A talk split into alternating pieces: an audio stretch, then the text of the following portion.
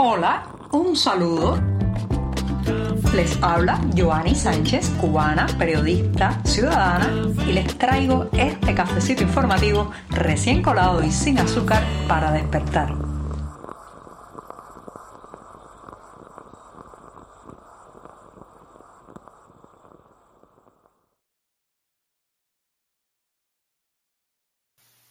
Viernes, el último día de la semana con este programa. Ojalá, ojalá pueda seguir mucho tiempo más compartiendo cada día con ustedes los temas principales de la actualidad cubana. Hoy es 7 de julio de 2023 y ya yo tengo el café servido para darme el primer sorbito del día.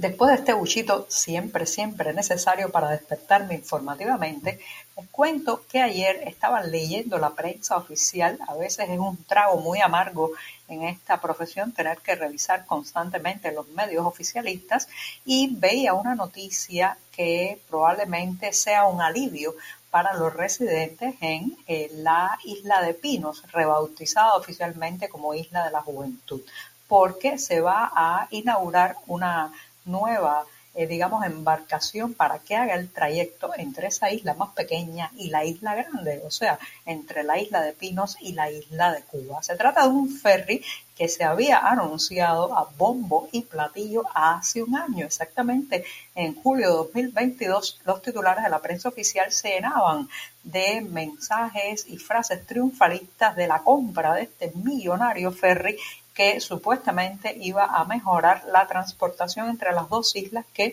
ha pasado por momentos de mucha inestabilidad, eh, también pues eh, en, momentos en que ha estado cortada no solamente por las inclemencias climatológicas, sino también por la rotura de las embarcaciones que hacían el trayecto. Bueno, un año después, a la lentitud a la que nos tiene acostumbrado el régimen, se hizo la primera prueba de este, de este buque de pasajeros, de esta embarcación que conectará ambas orillas. Todo esto parece muy positivo, pero me permitió reflexionar sobre el hecho que para transportar gente de un punto a otro directamente como si fuera un ómnibus que flotara, si para eso se permite que los cubanos accedamos a una embarcación, nos subamos a un buque, eh, compremos un boleto para acceder a este tipo de ferry. Sin embargo, si de eh, pasear por nuestra plataforma insular, si de disfrutar nuestro mar se trata, ah, no,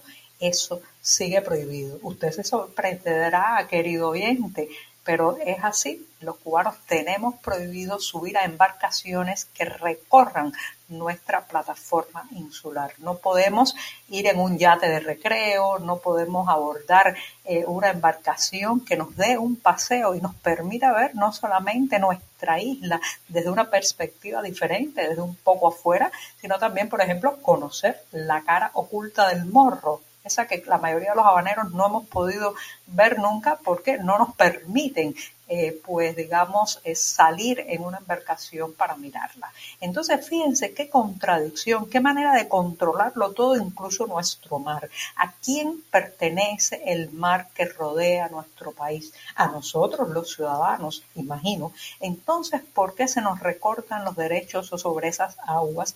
¿Por qué no solamente se nos impide recrearnos en ellas en embarcaciones con motor, sino que además, para colmo, hay muchísimas restricciones para la pesca y para utilizar ese mar también para nutrirnos. En fin, los absurdos del sistema que nadie entiende que cada vez se aceptan menos. Ayer justamente cuando leía esta noticia sobre el ferry entre la isla de la Juventud y la isla de Cuba, unos comentaristas en los sitios oficiales decían que por qué no se ampliaba este servicio también a un concepto más recreativo, más de esparcimiento, más de diversión, divertirnos, disfrutar de nuestro mar. Ah, pues no.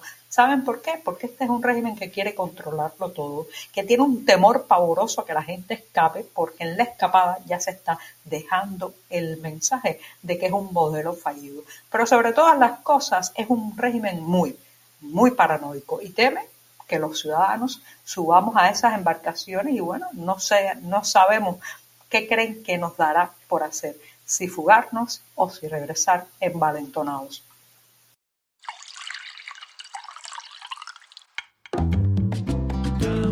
Si eres de los que te gusta estar bien informado, síguenos en 14ymedio.com. También estamos en Facebook, Twitter, Instagram y en tu WhatsApp con este cafecito informativo.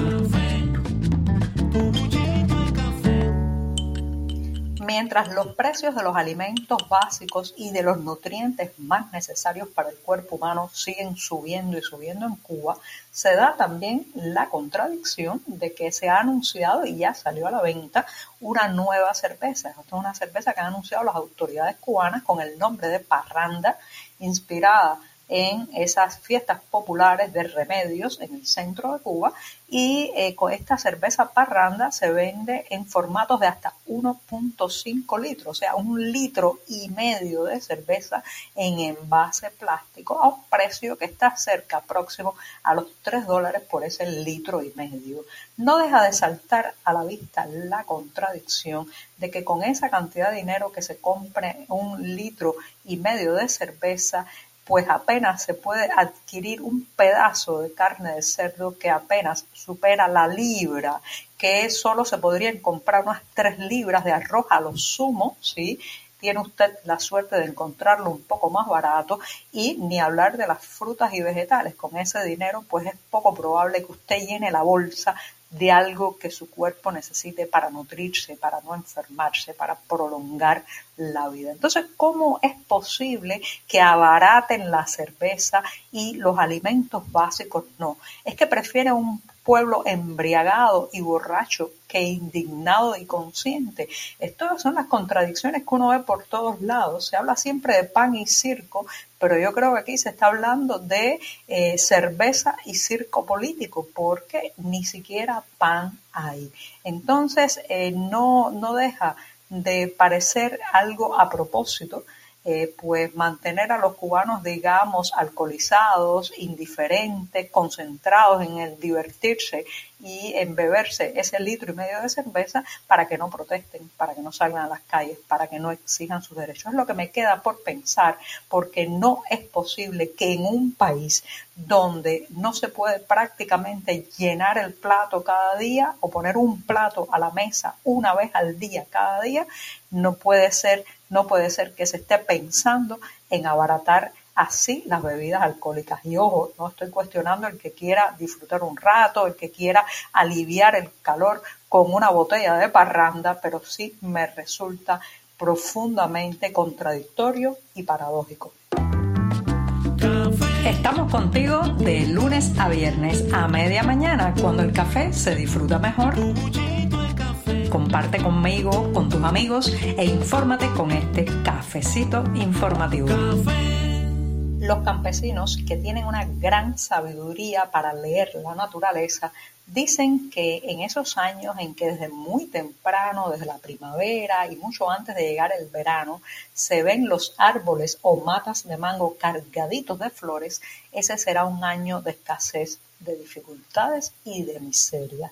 Parece que en este 2023 no se han equivocado en estos pronósticos de la sabiduría popular porque es cierto que ya desde hace meses se veían las matas de mango cargaditas de flores y lo cierto es que aunque estamos teniendo una cosecha de mango muy abundante, también los mercados, otros productos y la vida en general se ha complicado cada vez más. Por suerte, muchas familias están logrando comer algo cada día gracias a que en su patio tienen un árbol o una mata de mango, a que un vecino les regala, a que pasan por una calle y los mangos están cayéndose prácticamente de las ramas, pero uno se pregunta, ¿y cuando termine la temporada de mangos, qué pasará con esos hogares?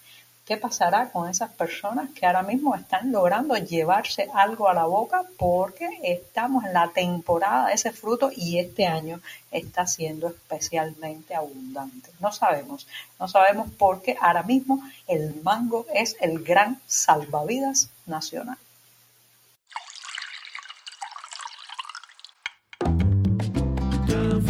En Madrid, esa segunda capital del exilio cubano, la primera, ya saben cuál es, Miami. Bueno, pues en Madrid el próximo domingo 9 de julio a partir de las 5 de la tarde se estará celebrando la tercera edición del Foro Intemperie. Se trata de un evento que tiene como premisa principal la situación de las mujeres cubanas. Ya saben que estamos viviendo momentos de mucha violencia e incertidumbre contra las féminas en la isla. Los indicadores de asesinatos, de violencia doméstica, de denuncias por malos tratos van creciendo y creciendo y las redes sociales se han convertido prácticamente en el único camino, además de los medios independientes, para reportar la incidencia de este flagelo, de estos males, porque la prensa oficial cubana sigue escamoteando la realidad, barriéndola bajo la alfombra y negando el problema que tenemos. Bueno, el foro Intemperie sí arrojará luz sobre esta situación y eh, se organiza cada trimestre, eh, especialmente de la mano de las revistas cubanas A las Tensas y Árbol Invertido. También en el contexto de este foro estarán presentándose libros y audiovisuales. Así que ya saben, tercera edición del Foro Intemperie en Madrid. Los detalles del lugar exacto y la hora, como siempre, los buscan en la cartelera del diario digital 14 y medio. Ahora sí, me despido hasta el próximo lunes, no sin antes desearles que tengan un fin de semana en familia, con buenas lecturas, buena música y sobre todo con ustedes mismos. Muchas gracias. Por hoy es todo. Te espero el lunes a la misma hora. Síguenos en 14medio.com. También estamos en Facebook, Twitter, Instagram y en tu WhatsApp. No olvides, claro está, compartir nuestro cafecito informativo con tus amigos. Muchas gracias.